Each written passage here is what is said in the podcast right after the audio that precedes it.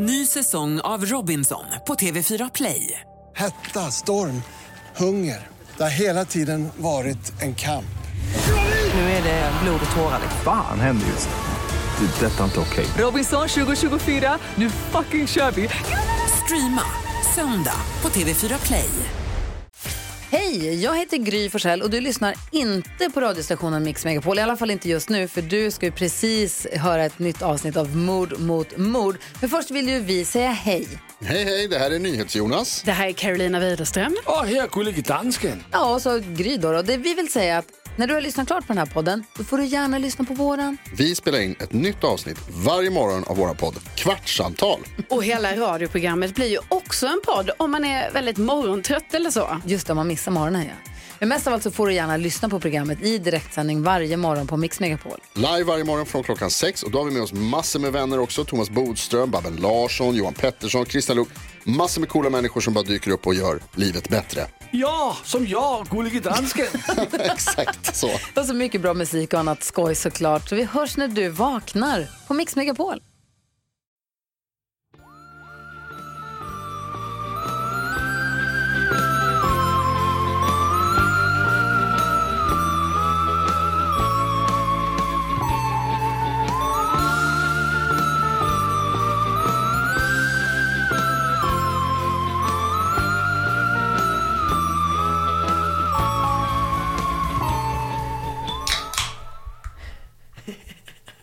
Det hade kunnat vara en Heineken-reklam. Verkligen. Det är inte det. Jag vill vara tydlig med det. Eh, att vi inte... Då kommer vi åka fast hos han.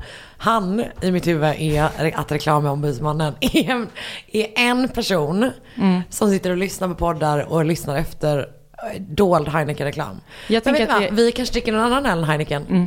Eller något annat. Eller något helt annat. Hej! Hej! Hej. Välkomna till Mord mot Mord. Välkomna! Med Karin Londré ja. Och Anna Sandell. Ja, vi är här. Eh, det är sent. Alltså, så här sent har jag typ inte ens varit vaken. Det vet, och jag har en stor oro för det här. Så ni som inte gillar de här gäspningarna, verkligen. Beware. Verkligen, hoppa över det här avsnittet. Till och med jag kanske lägger en god gäsp. Eh, jag har jobbat sent idag. Mm. Och sen kommer jag hem till dig. Och så hade du lagat pizza till mig.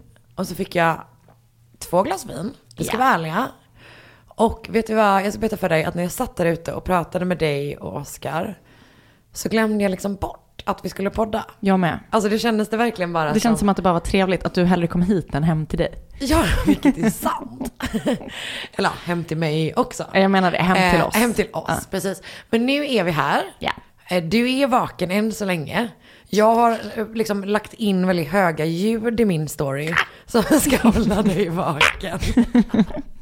Fast högre. Uh. Tänk exakt så, fast högre. Fast tusen decibel. Tusen jävla decibel. Tänk dig mm. Hesa Fredrik, mm. som vi brukar kalla mig, fast... rakt in i micken. Ja. Yeah. Bra.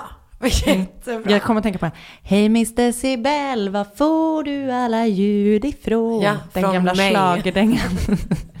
Det är alla ljud kommer från mig.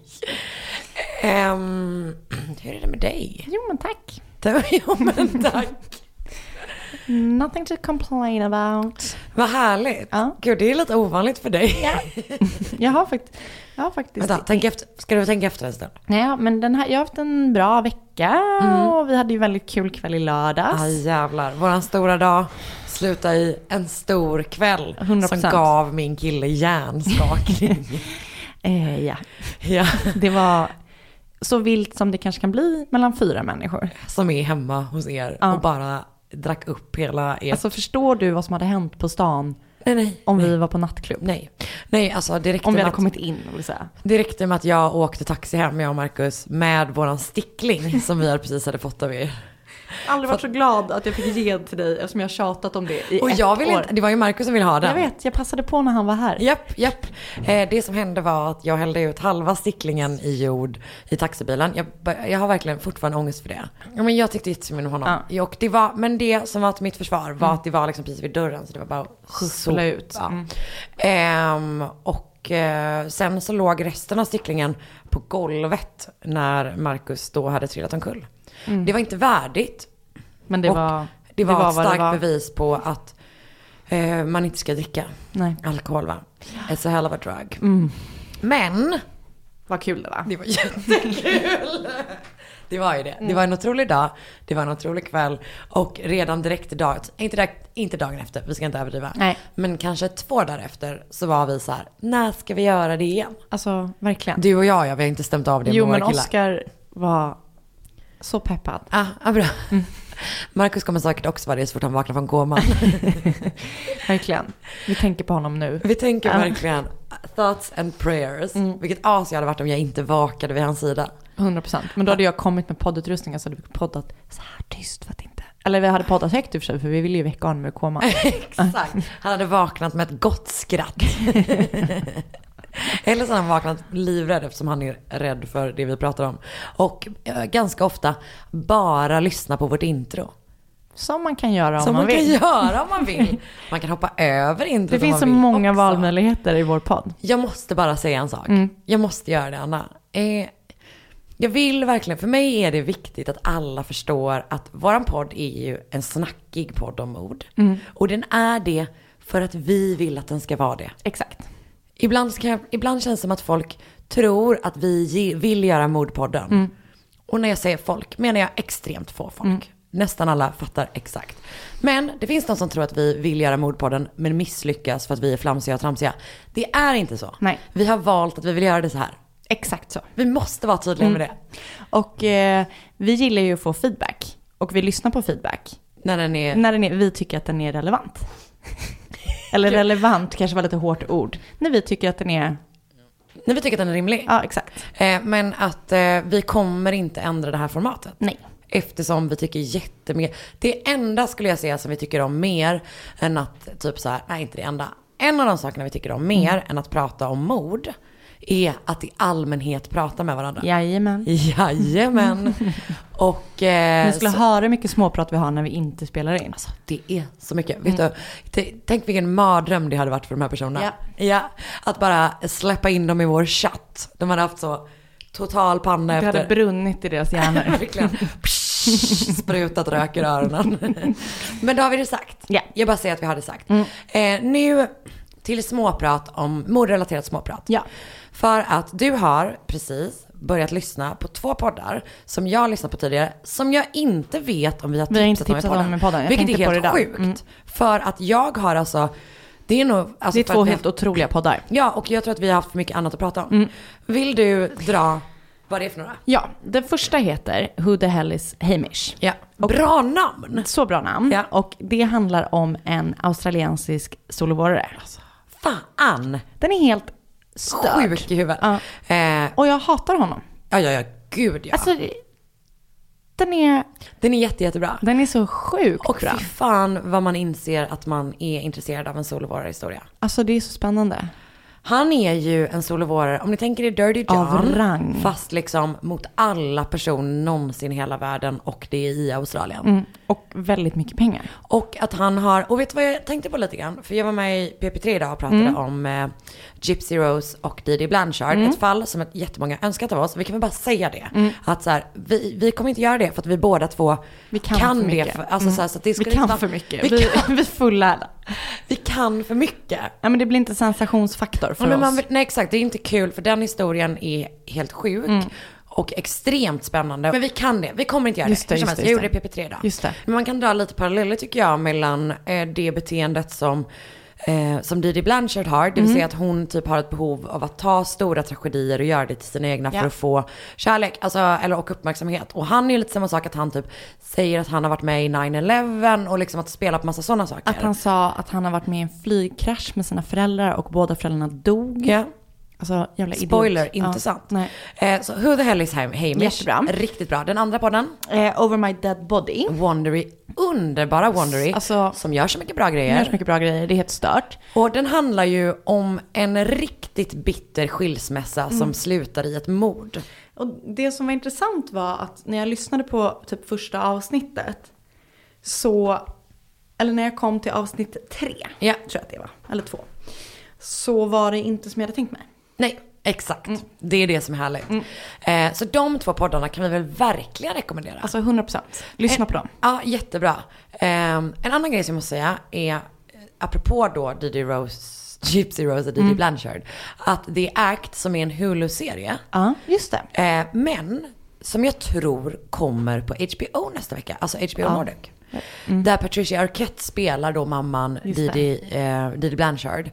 Eh, hon är så jävla bra. Alltså hon är så jävla bra. Alltså hon är otrolig. Såg du någonsin Escape at Dannemora? Du gillade inte den. Jag gillade inte den. Jag är ledsen, men jag gillade inte den. Jag vet om att du tyckte den var så mm. bra. Jag tyckte att hon var asbra. Hon var så grym i den. Alltså ja. Hon är så otroligt. Och nu, fan du vet, jag tycker det är, hon känns som att hon har en ny våg på gång. hundra procent. Jag älskade henne redan när hon var med i Medium. Ja, ja. Alltså jag har alltid älskat henne. Hon ja, har... ja, jag säger... Karin, jag är inte bara på en fluga nu. Jag har alltid älskat henne. Nej, men... Gud, du är så jävla indie med din kärlek. Verkligen. Patricia Arquette. Jag älskar den i Medium. Hon har något som är så likeable. Ja, och nu spelar henne. Hon ju... Den här rollen är ju extremt unlikable. Ja, och det är hon ju i skriptet ja, ja, också. Men ja. Jag menar liksom hon som... Mm. person. Jag känner ju henne mycket väl. Ja, jo, men det gör det. Ni är ju ganska nära och det var ju henne du funderade på att starta podd med. Exakt, och sen så hade hon så mycket hon att göra med alla inspelningar. Och, och nu är jag här. Ja. Men ja, det blir det bra det. Det blir bra det. Nej, men den kommer i alla fall. The ja. Act heter den, som är då en spelad version. Och det som är nice är att det är alltså första säsongen. De planerar att de ska göra flera... Mm. Alltså många olika uppmärksammade fall mm. i dramatiserad version. Så det här är det första fallet. Kul. Så att eh, det, det kommer bli ganska peppa på. Vet mm. du vad? Imorgon åker jag till Paris. Jag, jag bara säger det. Det kommer bli så fett för sätter det. På autosvarnings. Är mm. inte det den bästa känslan i livet? Och så här att Valeria en hel fredag. En hel fredag. En hel måndag. Mm. Fantastiskt. Fantastiskt. Men vet du vad som också ska bli väldigt härligt? Inte härligt. Läskigt, vidrigt, bla bla bla. Nu pratar vi om våra fall. Ah, ja, ja. Ja, ja. Ny säsong av Robinson på T V fyra Play. Hetta, storm, hunger. Det har hela tiden varit en kamp. Nu är det blod och tårar. Fan händer just det. Det är detta inte okej. Robinson tjugo tjugofyra, nu fucking kör vi. Streama söndag på T V fyra Play. Ett poddtips från Podplay. I podden något Kaiko garanterar röskötarna Brutti och jag Davva dig en stor doskratt. Där följer jag pladask för köttätandet igen. Man är lite som en jävla vampyr. Man har fått lite blodsmak och då måste man ha mer. Udda spaningar, fängslande anekdoter och en och annan arg rant. Jag måste ha mitt kaffe på morgonen för annars är jag ingen trevlig människa. Då är du ingen trevlig människa, punkt. Något Kaiko, hör du på Podplay. Därför är gardinerna.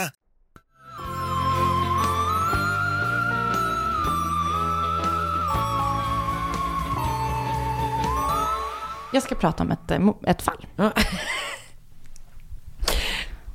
Gud, vad chockad man blev. Eller hur? Ja. Jag börjar. Ja. Då kommer vi till en person som heter Glennon Engelman. Ett namn? Så starkt namn. Ja. Han föddes som nummer fyra i sin syskonskara den sjätte februari nittonhundratjugosju. Han växte upp i the typical American medelklassfamiljen.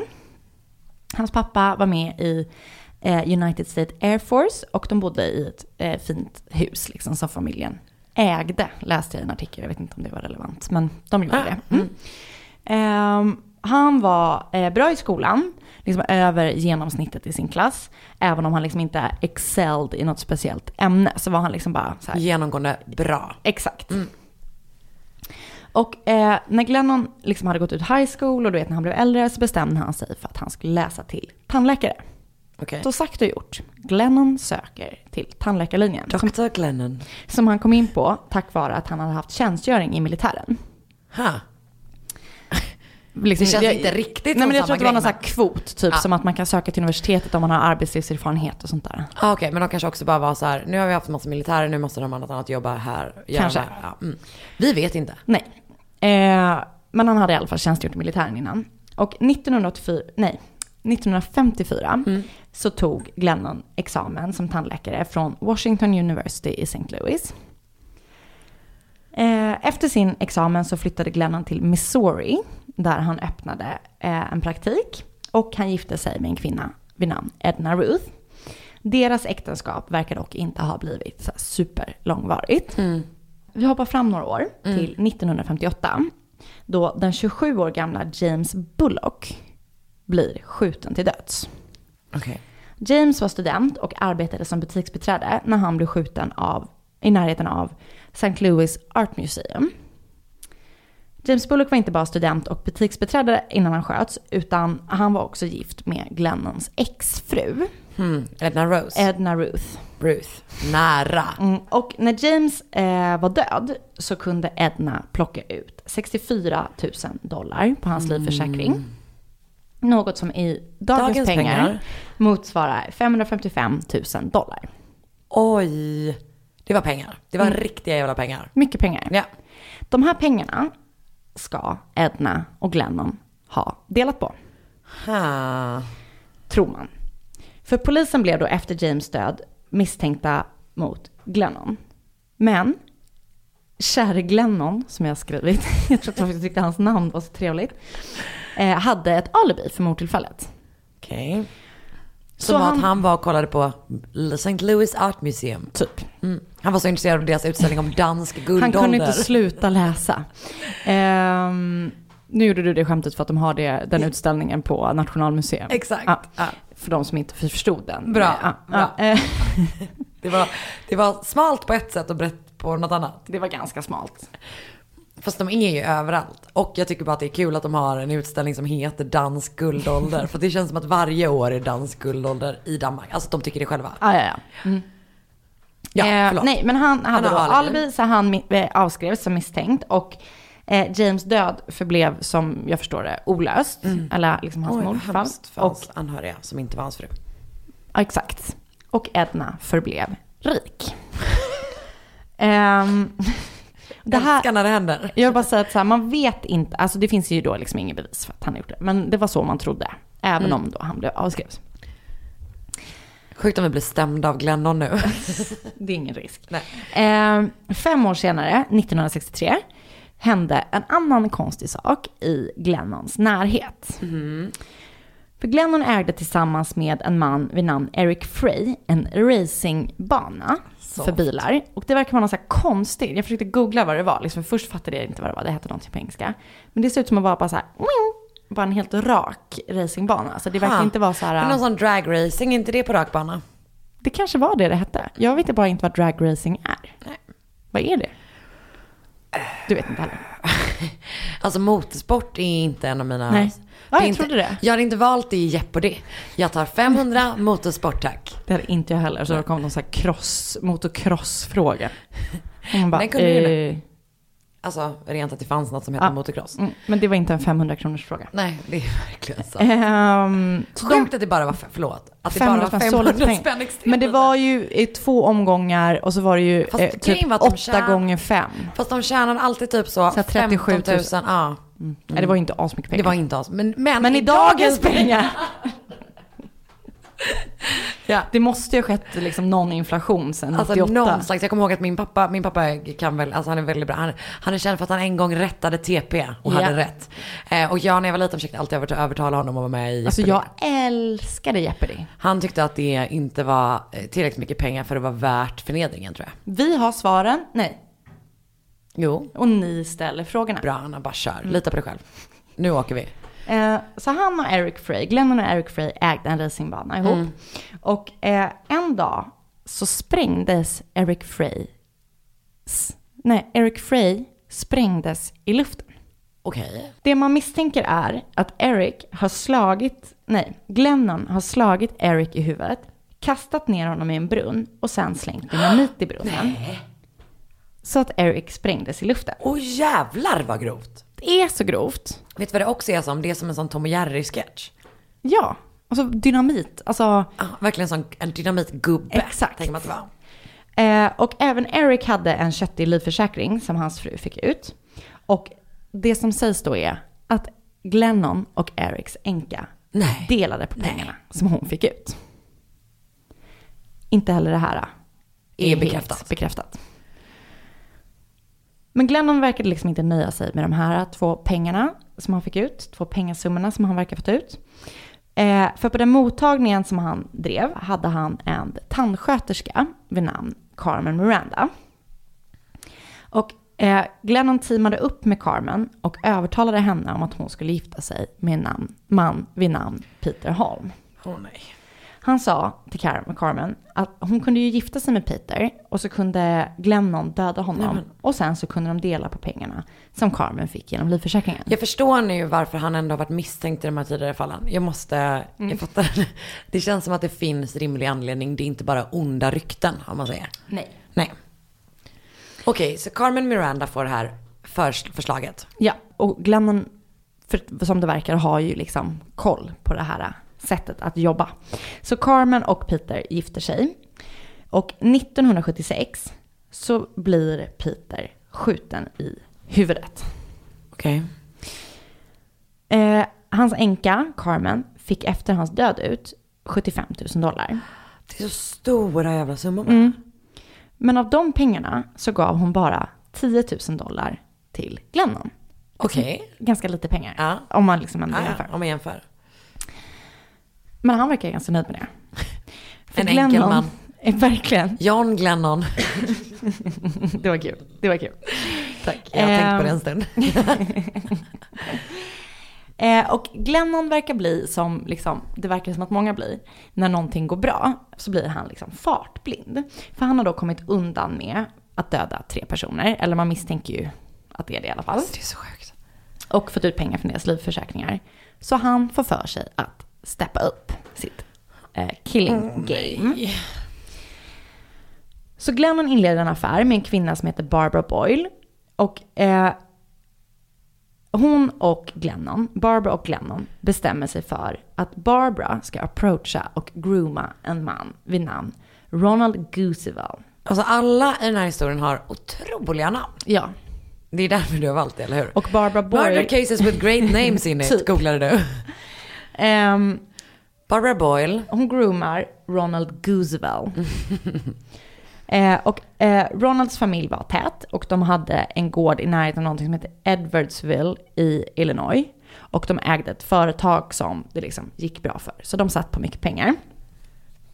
Så eh, Barbara och Glennon har en affär. Han övertalar henne att gifta sig med Ronald. Och efter att de har gift sig så dör både Donald och hans båda föräldrar. Oj. För det som händer är att Ronalds pappa Arthur blir skjuten till döds. Okej. Okay. Mamman Vernita blir ihjälslagen och Ronald blir också mördad utan att jag, jag vet inte exakt hur han blir mördad. Nej. Men sker det här på samma ställe i deras hem liksom? Ja. Som jag förstår det. Det finns inte supermycket information om det här fallet. Det. Men de alla tre blir mördade. Vet du vad? Det är något så jävla obehagligt med att man bara, vi har det här vapnet, nu kan det just kulorna ha tagit slut. Mm. Men det faktum att en är skjuten och en är air quotes, eh, ihjälslagen. Mm. Vilket mitt värsta eh, fall av ihjäl. Eh, det, ja, det, det är något jätteläskigt. Allt. Mm.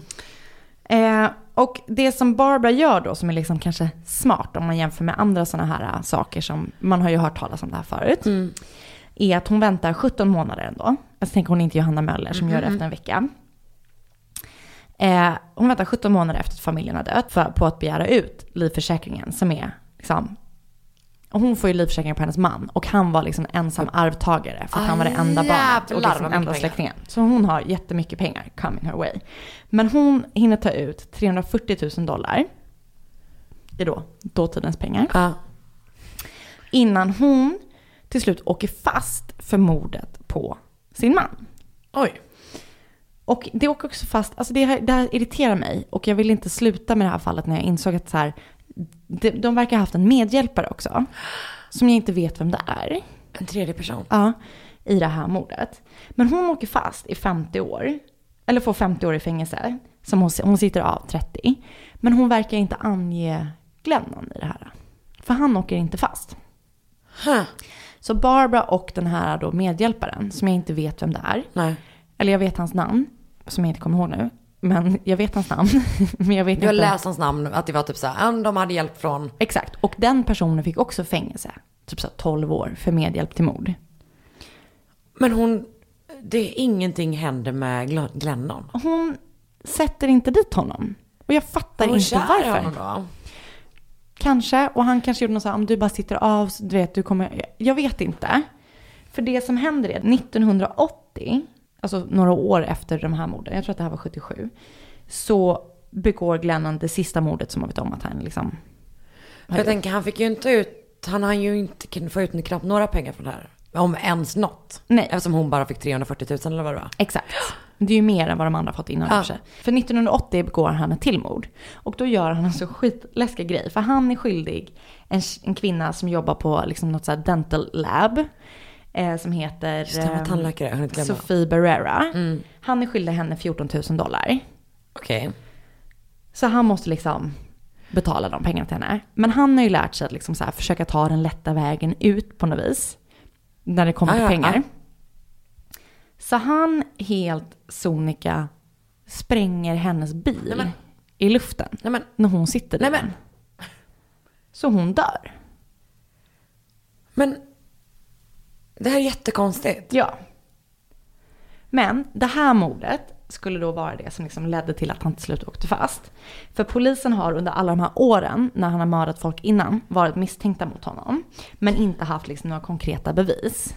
Och det kanske var så ord mot ord som stod... Jag vet ju inte exakt omständigheterna med Barbara. Men det kanske var så ord mot ord. Hon kanske försökte sätta dit honom uh, utan att nej, det liksom inte gick. Nej, sant. Um, eller hon, han kanske hade någon skit på henne. Exakt. Eller den här, det kanske utöver var den här komplicen som typ faktiskt uh, tryckte på... Uh, jag vet inte. Nej. Men de har i alla fall inte haft några konkreta bevis. Men till slut så är det Glennons fru. För att han var gift. Han har varit gift tre gånger. Så det här är hans tredje fru som anger honom till polisen. Bra. För hon ska då ha hört att hon kanske skulle vara Glennons nästa offer. Och eftersom hon var, med, var rädd för sitt liv så gick hon med på att bära en sån avlyssning, alltså en mik- mikrofon. Oh, wow. Där hon fick... honom att erkänna att han har sprängt Sofie Barrera. Alltså folk som bär avlyssnings... Det är, det är så typ läskigt. Bästa. Alltså, nej, men det, det är, är otroligt. Visst alltså, är jag skulle vara så rädd om jag hade det. Ja, och alltså de värsta sådana är väl typ om man ska in i så här, eh, alltså organiserad brottslighet och så. Men oh. när det bara är liksom... Om jag skulle ha på mig något som avlyssnade dig. Alltså väldigt spännande. Det hade varit, det hade varit inte så intressant heller. Jag hade haft så lätt att få dig att snacka. Det hade du. hundra procent att det hade du. Så han då erkänner on tape att han har dödat henne. Och efter det så döms han först till tre livstidsdomar. Utan chans till frivillig... Fri... Villkorlig. Tack. Frigivning. Men nittonhundranittionio så uppdaterades straffet till två livstidsdomar med chans till villkorlig frigivning efter femtio år. Men samma år så dog han. Men gud, av sviterna från sin diabetes. Och då var han ju typ... Han var sjuttiotvå år gammal. Han hade ganska allvarlig diabetes. Så samma år som liksom hans dom uppdaterades. Han hade ju ännu inte kommit ut. Men då dog han i alla fall. Och det som är fascinerande med de här... Liksom det som har hänt. Uh-uh. Är att han har ju alltid haft med sig en kvinnlig medbrottsling. Uh, och att han har lyckats ta in nya hela tiden. Exakt. Och det som har beskrivits är att han hade liksom en så här... sexuell aura. Typ. uh-huh. Och att han hade liksom en sexuell makt. Att han typ så här hypnotiserade kvinnor. Jag ska visa bild. Ah, det, det, man kan inte nej. Förstå det. Men det tycker jag nästan är mer intressant. Och vet du vad? Mm. Mitt fall. Lite samma tema. Är det sant? Um, att man bara, jag ser det inte. Alltså jag ser det inte alls. Um, så han var liksom hypnotiserande. Men mot, det är över alla kvinnor. Och jag har skrivit här, han var ingen sexig hunk med smaken ner som baken. För det vet vi ju. Älskling. Det var verkligen gulligt skrivet av dig. Ehm... um, Glennon ska då, när han till slut åkte fast, påstått att hans motiv var ekonomiska. Men det här har diskuterats sjukt mycket. För att han fick ju ut alltså, ändå väldigt lite pengar för att upprepa att mörda folk. Ja, ja, nej, han gillar ju det. Men helt att han jobbar som tandläkare hela tiden. Jag tror det. Nej, nej. Alltså han gillade ju han gillade att han kunde manipulera kvinnor. Och sen, alltså så här, pengarna var säkert en härlig bonus. bonus ja. Men, så, men det man tror då är att han är den personen som har mördat. Ja. Och någonstans läste jag någon sån här lista, du vet. Bara så här, he enjoyed, uh, ja. he, he had the thrill of planning his different types of murders. Men det vet man ju inte, för det har han ju inte sagt. Nej, nej. Men det verkar ju som att han liksom får en otrolig kick av det. Ja, ja. Um... Nej, det är klart. Alltså, och vet du vad? Så här, om man mördar fyra personer, mm. då är det ändå något i en som tycker att det är lite nice att mörda personer. Alltså att, och att det kommer så jävla lätt till en. Alltså, att, det... Jag menar, jag vill också ha pengar. Jag skulle aldrig få för mig att gå ut och... Nej, man gör det inte. Men, och åklagaren i fallet påstod också att det kanske nästan var som en sexuell upplevelse för honom, liksom med morden. Att jag det var tycker någon... det är äckligt att tänka att han går runt med sin brunn och sin sexuella aura. Ah. Oh. Det kommer bli äckligt när det ser honom också. Glennon blev då flera gånger diagnostiserad som sociopat eh, efter att han fått sin fängelsedom. Mm. Eh, eftersom han då inte visade upp någon ånger eh, för vad han hade gjort. Liksom, mot sina offer och hans ah. familj. Jag kommer avsluta det här ganska faktalösa avsnittet med är bara en fun fact om mm. honom. Och det är då att han föreslog att han skulle ta hand om sina fellow inmates munhygien på fängelset när han väl satt där. Men det föll inte i god jord med fängelsechefen som avslog det. Så han fick förslaget. Inte? Nope. Han fick inte ens borsta tänderna på den and- de andra gubbarna? Nej, ingenting. Oh, wow. Snipp, snapp, snut, så var slagen slut. Det var jättespännande, ja. Jag har aldrig hört talas om det heller. Nej, inte jag heller. För han har ju mördat fyra personer. Ja. Han är ju en seriemördare, ja. Som vi aldrig hört talas om. Ny säsong av Robinson på T V fyra Play. Hetta, storm, hunger. Det har hela tiden varit en kamp. Nu är det blod och tårar. Fan händer just det. Det är detta inte okej. Robinson tjugo tjugofyra, nu fucking kör vi. Streama söndag på T V fyra Play. Ett poddtips från Podplay. I podden något Kaiko garanterar röskötarna Brutti och jag Davva dig en stor doskratt. Där följer jag pladask för köttätandet igen. Man är lite som en jävla vampyr. Man har fått lite blodsmak och då måste man ha mer. Udda spaningar, fängslande anekdoter och en och annan arg rant. Jag måste ha mitt kaffe på morgonen för annars är jag ingen trevlig människa. Då är du ingen trevlig människa, punkt. Något Kaiko, hör du på Podplay. Därför är gardinerna.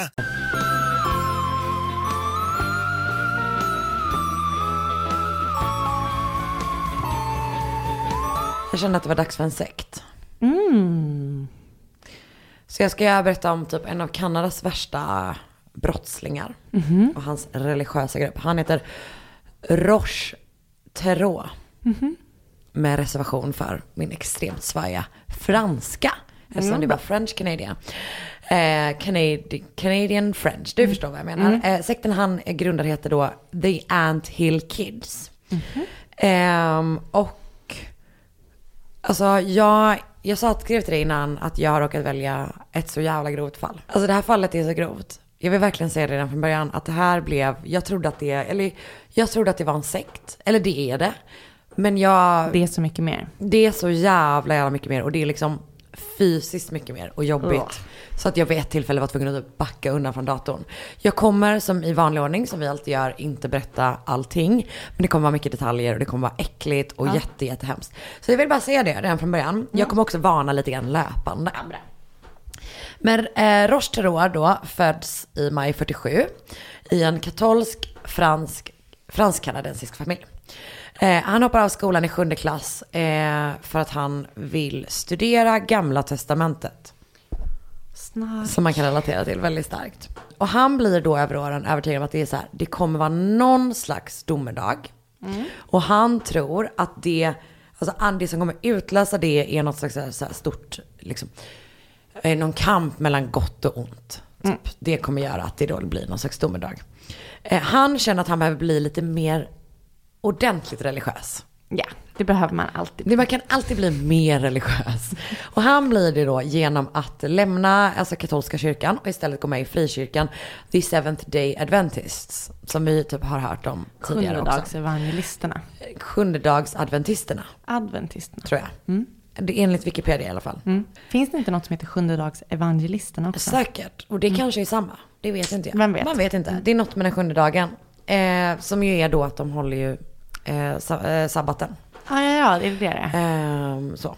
De, alltså de gör massa andra grejer med. Mm. Men, men en av grejerna. Bland, bland annat det.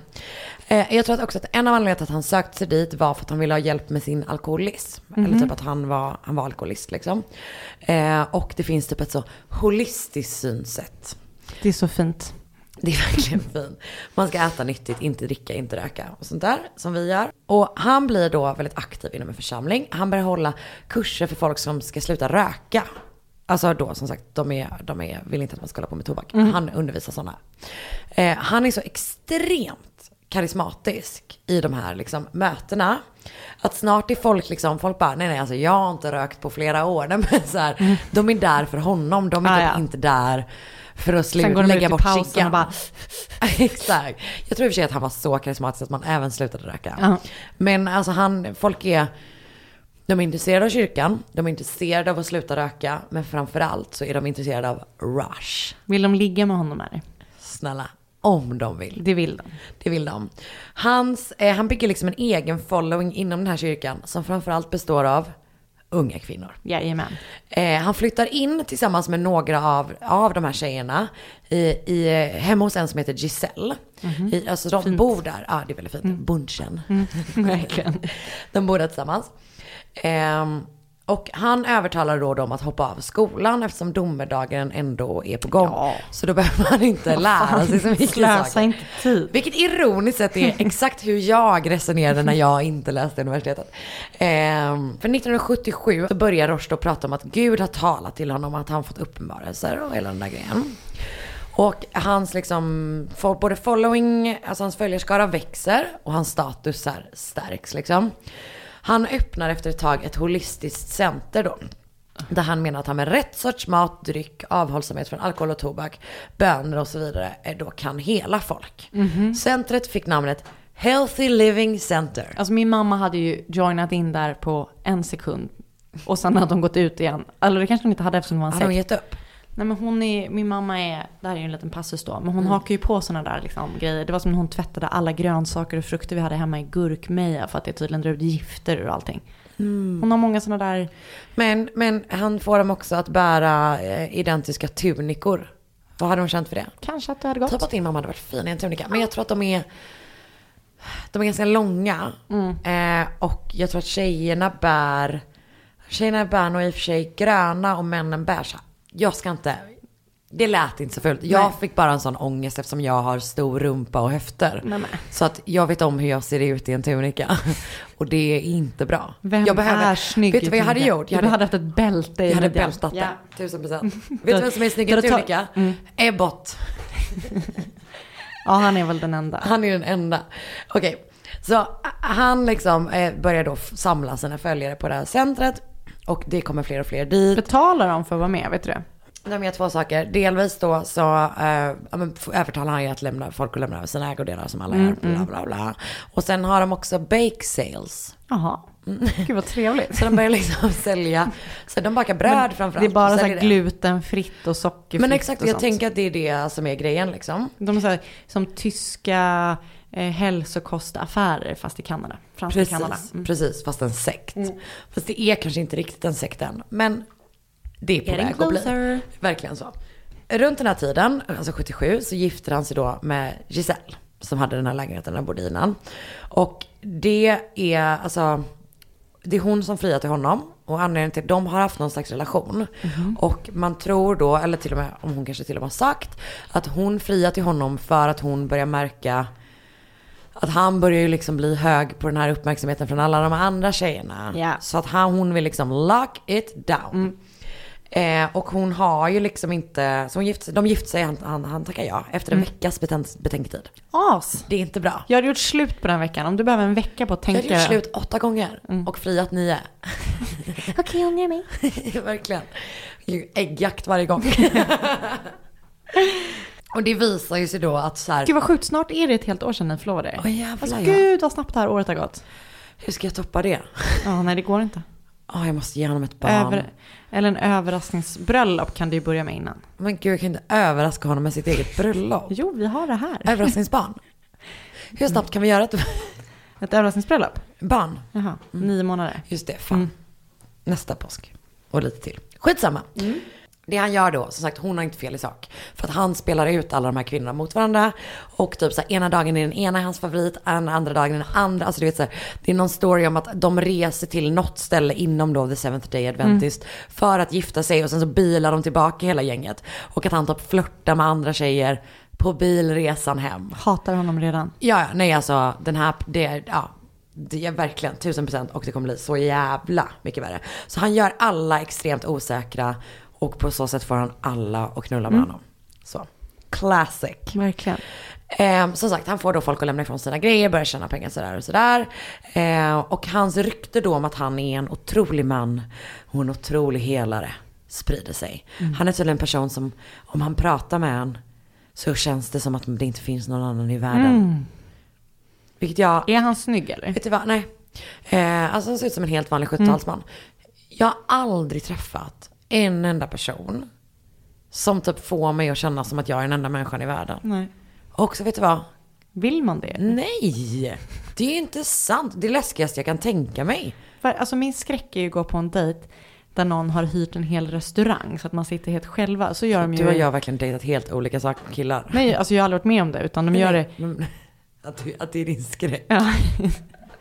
Men du vet, det finns ett program som heter Million Dollar Matchmaker på T V. Just det. Där gör de ofta det, som att det är så här... Det är inte det, romantiskt. Alltså... Det är... Fy fan vad tråkigt. Alltså jag vill det inte enda du vill vara... göra är ju att kolla på folk också. Kolla på folk. Jag vill inte vara den enda människan i en annans värld. Och jag vill absolut inte att den personen är den enda människan i min värld. Det är så tråkigt. Så tråkigt. Ja. Eh, men det är ju väldigt härligt med dig att du är ju så extremt observant. Det är också lite störigt för mig och för min omgivning. Nej, jag tycker inte det. Ja, det är ju bara att du lägger märke till och du bara... Har du sett det här? Och informera, för jag märker ju aldrig något. Nej, bra. Eh, nej, så jag håller helt med. Ah. Jag vill inte heller vara en... Nej, det har aldrig hänt mig och jag vill inte att det ska hända mig. Nej, bra. Då är vi på samma. Bra. Eh, det hände en sån jävla mörk grej på det här, eh, på det här centret som är det första... Alltså, det var mörkt allt det här med kvinnor också. Mm. Nu blir det rejält mörkt. För att han övertalar då en snubbe om att han kan bota hans, alltså den här mannens frus leukemi. Nej. Eh, och... Eller först tror jag han övertalar honom att bara så här, ge mig bara en stund med henne på sjukhuset. Så ska jag prata med henne typ. Och sen så lyckas han liksom manipulera då båda de här två, eh, mannen och kvinnan. Kvinnan heter Geraldine. Att hon ska lämna sjukhuset. Och istället ska hon då flytta in i det här centret. Där han ska läka henne med hjälp av ekologisk kost och druvjuice. Uh. Vad fuck you. Alltså bara för att ditt lilla jävla ego... Alltså så här, förstår du alltså, vad jag menar? Fy fan, jag blir så arg. Ah, ah, ja, för det är verkligen så här ett med... Eller antingen är jag ju totalt delusional, men jag tror typ inte att han är det. Jag vet mm. det är något med honom som... Han har ju storhetsvansinne. Exakt, exakt. Redan. Ja. Eh, verkligen redan. Och hon dör ju då, förstås. Mm. För att hon inte blir behandlad. Och, men du vet, som alla sådana här personer så lyckas han till och med vända det till ett sätt som stärker hans position. För det han säger då är att han har varit ensam med henne. Hon har dött. Han har kysst henne på munnen och på så sätt återupplivat henne. Men då har Gud talat till honom och sagt eh, att, så här, att hon, det var hennes tid att gå. Liksom. Han säger senare eh, You know, when God wants people, he takes them. It was Geraldine's time. Man bara, nej, alltså, du mördade henne. Fuck. Oh. För att du fick henne att lämna sin behandling. Hon kanske inte hade överlevt ändå, det vet vi inte. Hon kanske hade levt typ, lite längre. Ja, nej men så här, men, men, men det var du som var ansvarig för hennes mm. liv. Eh, I april sjuttioåtta kickas Roch då ut från The Seventh Day Adventist.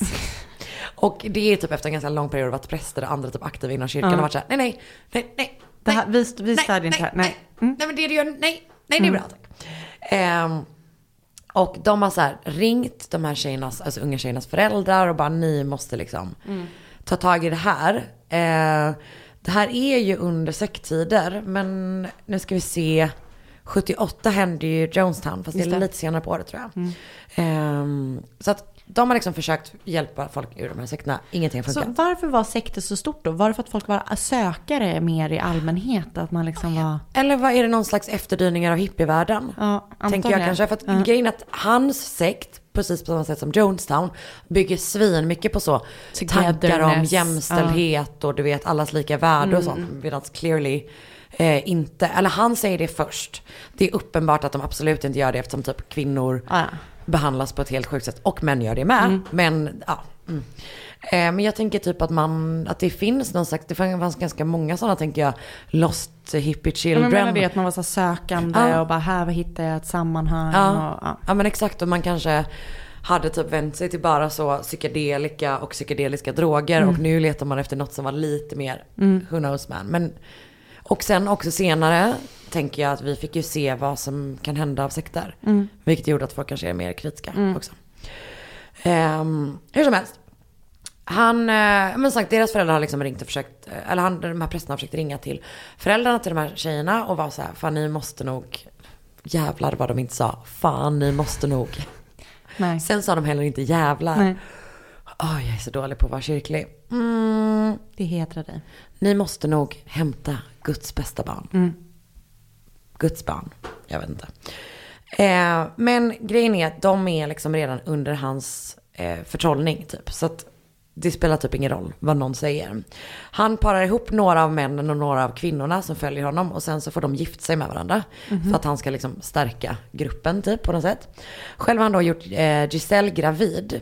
Men hon vill, alltså hon blir allt mer så här orolig. Hon vill att de ska lämna gruppen. Hon är typ så här, ska inte du och jag bara... Eller jag vet inte om hon kräver att de ska lämna gruppen. Men att de i alla fall inte ska bo tillsammans. Mm. Hon bara, ska inte vi, du och jag bara bo på ett eget ställe... och få vårt barn. Helt rimligt. Mm, verkligen. Eh, det tycker inte han. Utan han misshandlar henne och tvingar henne att låsa sen in henne i ett rum i två dagar. Fy fan. Mm. Sommaren sjuttioåtta under en hike i Appalacherna. Mm-hmm. Så berättar då Roch för sina följare om sina syner och visioner. Och då, kommer han, då ger han ett datum. För innan har ju sagt så här, jorden kommer gå under. Det är ingen mening att du pluggar till tandläkare. Eh, men nu säger han, världen kommer gå under den sjuttonde februari nittonhundrasjuttionio. Och då kommer Rochs gäng då vara Guds utvalda. Men bara om de lever som gudstrogna i det här bergen. Alltså de här bergen mm-hmm. fram tills dess. Så de slås ner på liksom någon slags avlägsen kulle. Eh, som Roch döper till Eternal Mountain. Ja. Mm. Och han får då sina följare att bygga deras gemensamma boende på den där kullen. Under sjutton timmar långa arbetsdagar. Men själv har han tyvärr lite ont i magen. Nej. Så han hjälper inte till någonting. As. Det är kul att man bara, du vet, jag har inte kommit in. Ja, förutom, alltså han har gjort vidriga saker. Mm. Men det är liksom, det går inte att jämföra. Och redan, hur mycket hatar honom? Alltså så jävla mycket. För än så länge är han bara en störig jävel. Mm. Som man bara är så här, ja, och att han har misshandlat sin flickvän och låst in mm. henne i ett rum. Det med. Okej. Okay. De lever då där och så himla rättrådigt. Eh, det är bara det att den sjuttonde februari kommer och går och ingenting händer. Mm-hmm. Folk bara, men du sa ju mm. att det här skulle hända den sjuttonde februari.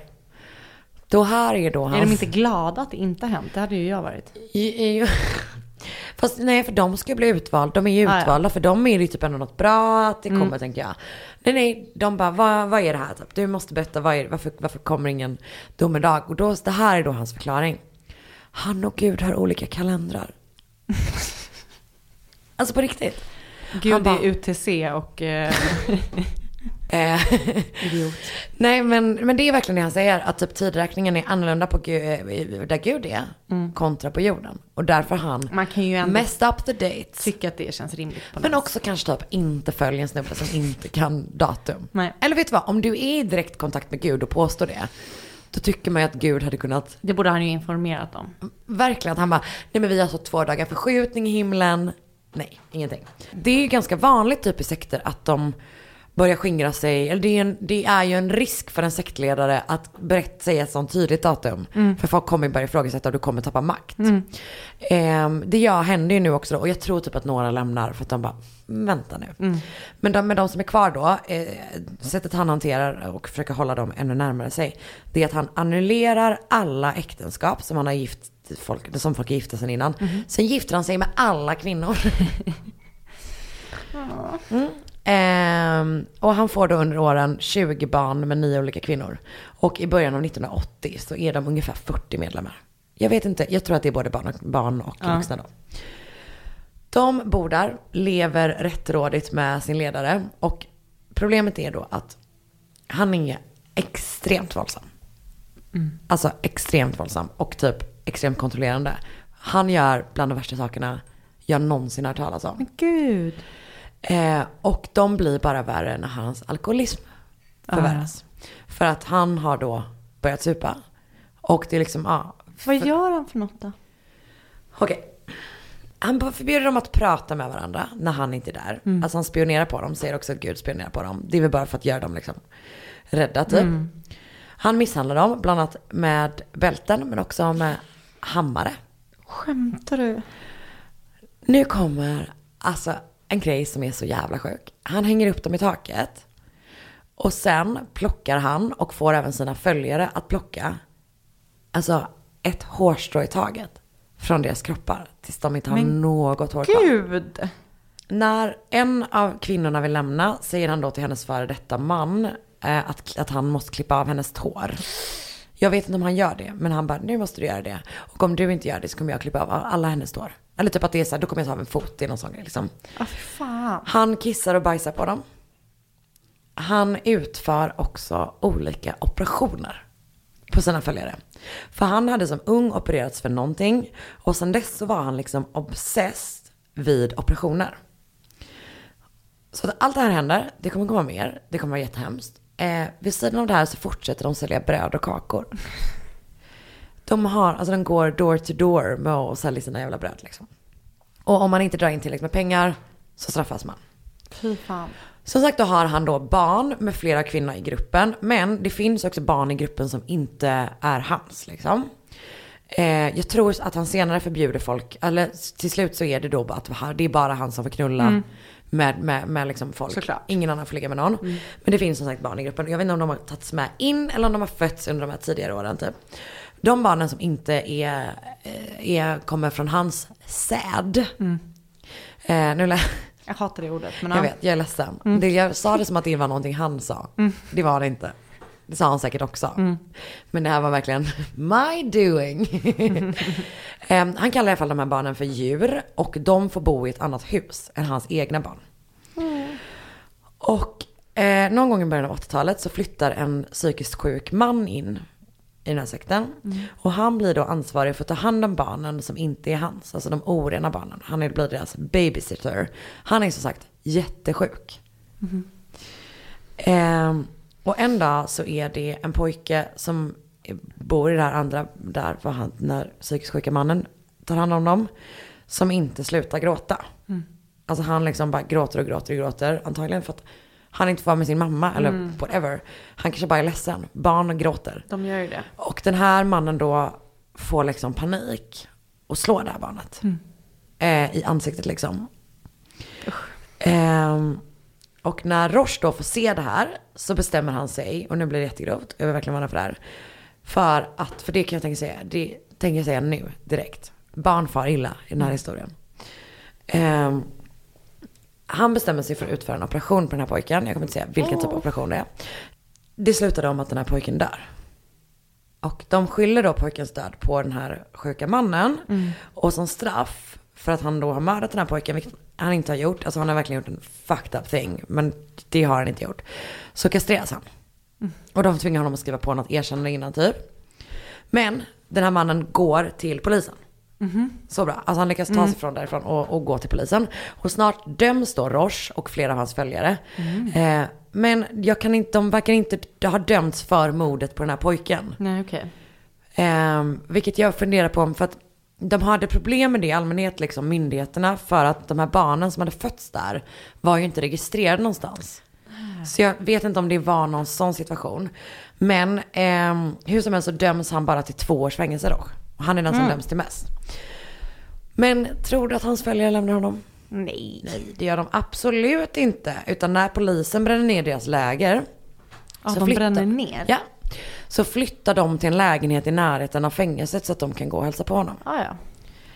Man bara, vänta, nu är det en person som har mördat ett barn. Men absolut. nittonhundraåttiofyra så kommer han ut. Gruppen flyttar då till ett annat ställe utanför Ont- Ontario. Och jag tror att de är tolv vuxna och typ ett tjugotal barn nu. Och det är när de bygger det här nya lägret som Roch ger dem namnet för The Ant Hill Kids. Eftersom det återigen är uppdelat så att följarna bygger och Roch vilar. Som en queen ant. Alltså. Det är också så jävla pissigt att han bara ger dem det namnet. Det är ett stört. Som att det var deras grej. Fan, våran grej är ju lite grann att ni bygger och jag bara chillar. Ja, han är det. Ja. Mm. På det här nya stället så blir bestraffningarna bara grövre. Okay. Mm. Så nu kommer det nu kommer det bli grovt ett tag. Och det kommer vara det ett tag. Han tvingar dem att sätta sig på så här spisplattor. Äta döda möss. Äta avföring. Och skjuta varandra med pistoler. Han tvingar dem också, och det här är också, det här är en alltså av... riktiga pistoler. Mm, nej nej, och det som händer nu.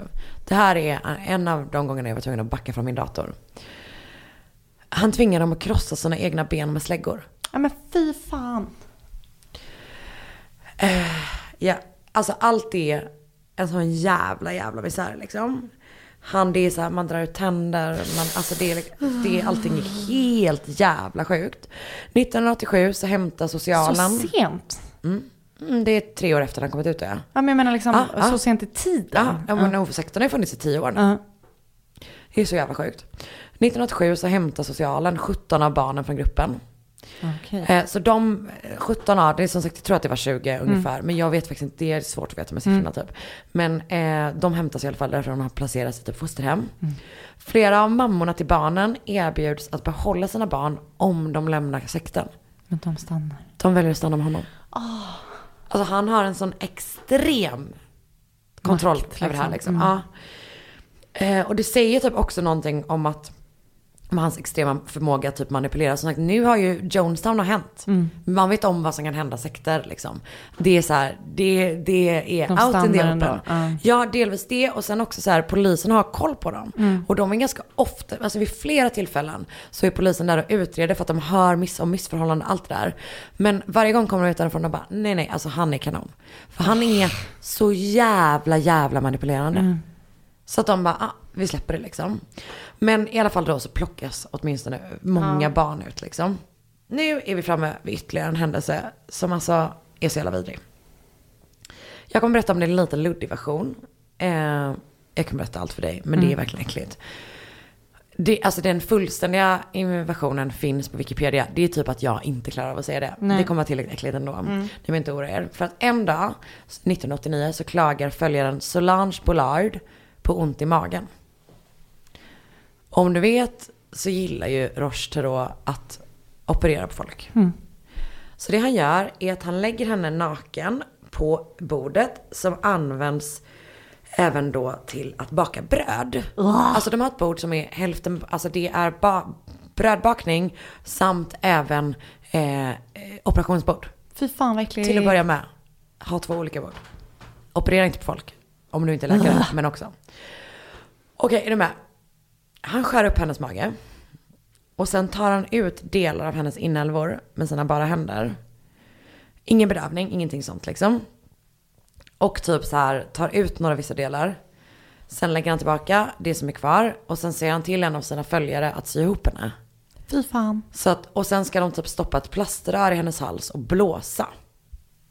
Alltså du hör ju, det är ingen person som är jättebra. Och dagen efter då så dör Solange, såklart. Eh, men innan typ man begraver henne så utför typ Roch vissa ritualer. Mm. Så att han har liksom inte bara mördat Solange Boulard, han har också skändat hennes kropp. Mm. Hon begravs då till slut i stenkastlägret. Fattar du vad jag menar när jag säger att det här är typ det grövsta fallet alltså, jag någonsin har? Ja, jag vet, jag är verkligen ledsen. Jag var i djup chock när jag insåg att jag, att jag skulle, hade valt här. Kvinnan då som har tvingat sig ihop Solange heter Gabrielle Lavallée, och hon har också varit med om helt vidriga saker förstås. Hon har försökt fly en gång innan, ehm, och när han fick tag på henne så har han alltså satt fast hennes hand med en kniv genom, han, alltså, genom handen i bordet.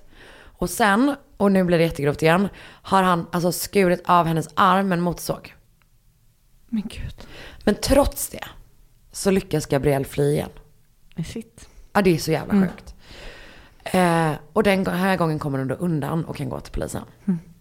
Så Roch då grips först för misshandeln, eller vad fan man ska kalla det, mm. eh, av Gabrielle. Eh, och det innebär då slutet för The Ant Hill Kids. Mm. Och polisen har som sagt redan koll på dem. Men eh, grejen är att eftersom de var en religiös grupp så har tydligen myndigheterna bara... alltså någon slags möjlighet att gå in för barn, men man kan inte... Nej, okay. Det är någon sån situation liksom, så mm-hmm. att det är väldigt viktigt för, för den typen av organisationer. Det finns ju någon sån skattemässiga skäl, tror jag. I alla fall i U S A är det mm. så att man vill behålla religiös, alltså status som en religiös grupp typ. Men här är uppenbarligen att ordningsmaktens eh, makt minskar av det också liksom. Så att de kunde okay. plocka ut barnen, men det fanns liksom, det var svårt att gå in i övrigt. Eh, men nu kommer då den här, den här kvinnan och berättar de här sakerna. Han grips, Roch Thériault eller vad han hette. Mm. Han döms för den här attacken på Gabrielle till tolv års fängelse. Mm. Eh, nästan alla överger då Roch. Hör och häpna, men inte alla. För under tiden han sitter inne så får han nya barn. Alltså, hans följare åker liksom och hälsar på honom i fängelset och har sådana... Som äktenskapliga... Ja, exakt, precis. Och han får fler barn. Alltså, fan vad sjukt. Men det som är fett är att Gabriels vittnesmål får alltså polisen... Alltså hon bara, nej nej, ni måste kolla på det här och ni måste kolla på det här, mm. ni måste kolla på det här. Så det gör då att de fortsätter gräva i fallet och det gör att mordet på Solange kan rullas upp typ. Okej. Okay. Så det kommer jättemycket från Gabriels vittnesmål mm. liksom.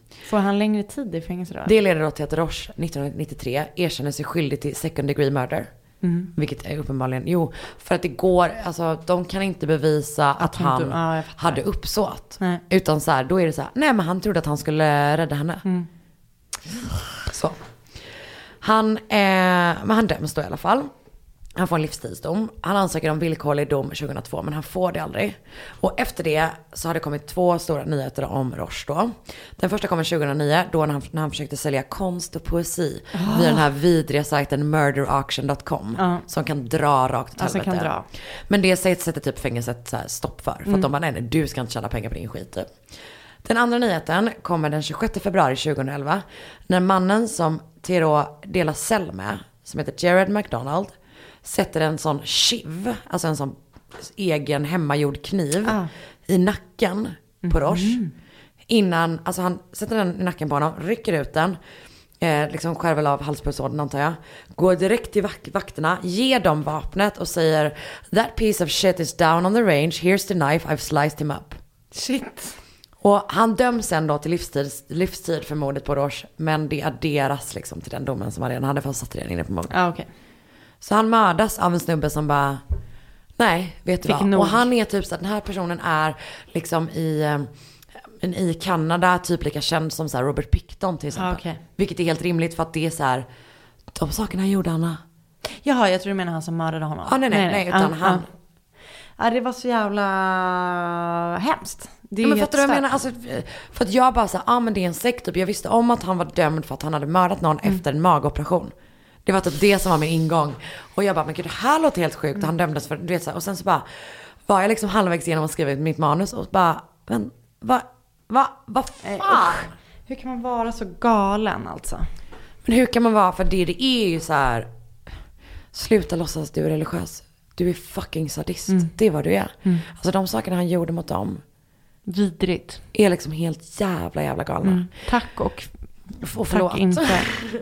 Och det finns, eh, det finns en del att läsa. Som vanligt kommer vi mm. Fan, oh, gud. Nu ja. Måste jag verkligen bara sitta tyst en stund och tänka, tänka på. Kan du, göra, kan du säga någonting till mig som mm. Imorgon vid den här tiden så sitter du i Paris med din kille och dricker lite vin och har det lite här. Men tänk om jag saknar dig då. Ja, men det kommer du göra, men då kan du skriva till mig. Mm, bra, tack mm. Tack snälla.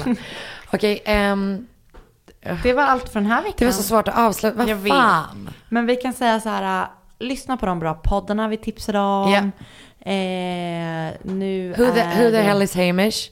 Who the fuck is Hamish? Who the fuck is Hamish? Den där är inte hell. Ens några mord, vad vi vet. Nej, inte vad vi så vet. Så då kan man vila i det.